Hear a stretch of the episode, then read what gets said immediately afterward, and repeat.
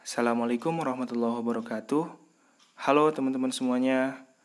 Jadi, insya Allah di podcast ini akan berisikan tentang pengalaman seseorang atau kisah menarik seseorang yang dapat sama-sama kita jadikan sebuah pembelajaran atau bisa diambil manfaatnya dan mudah-mudahan podcast ini dapat konsisten dalam pergerakannya.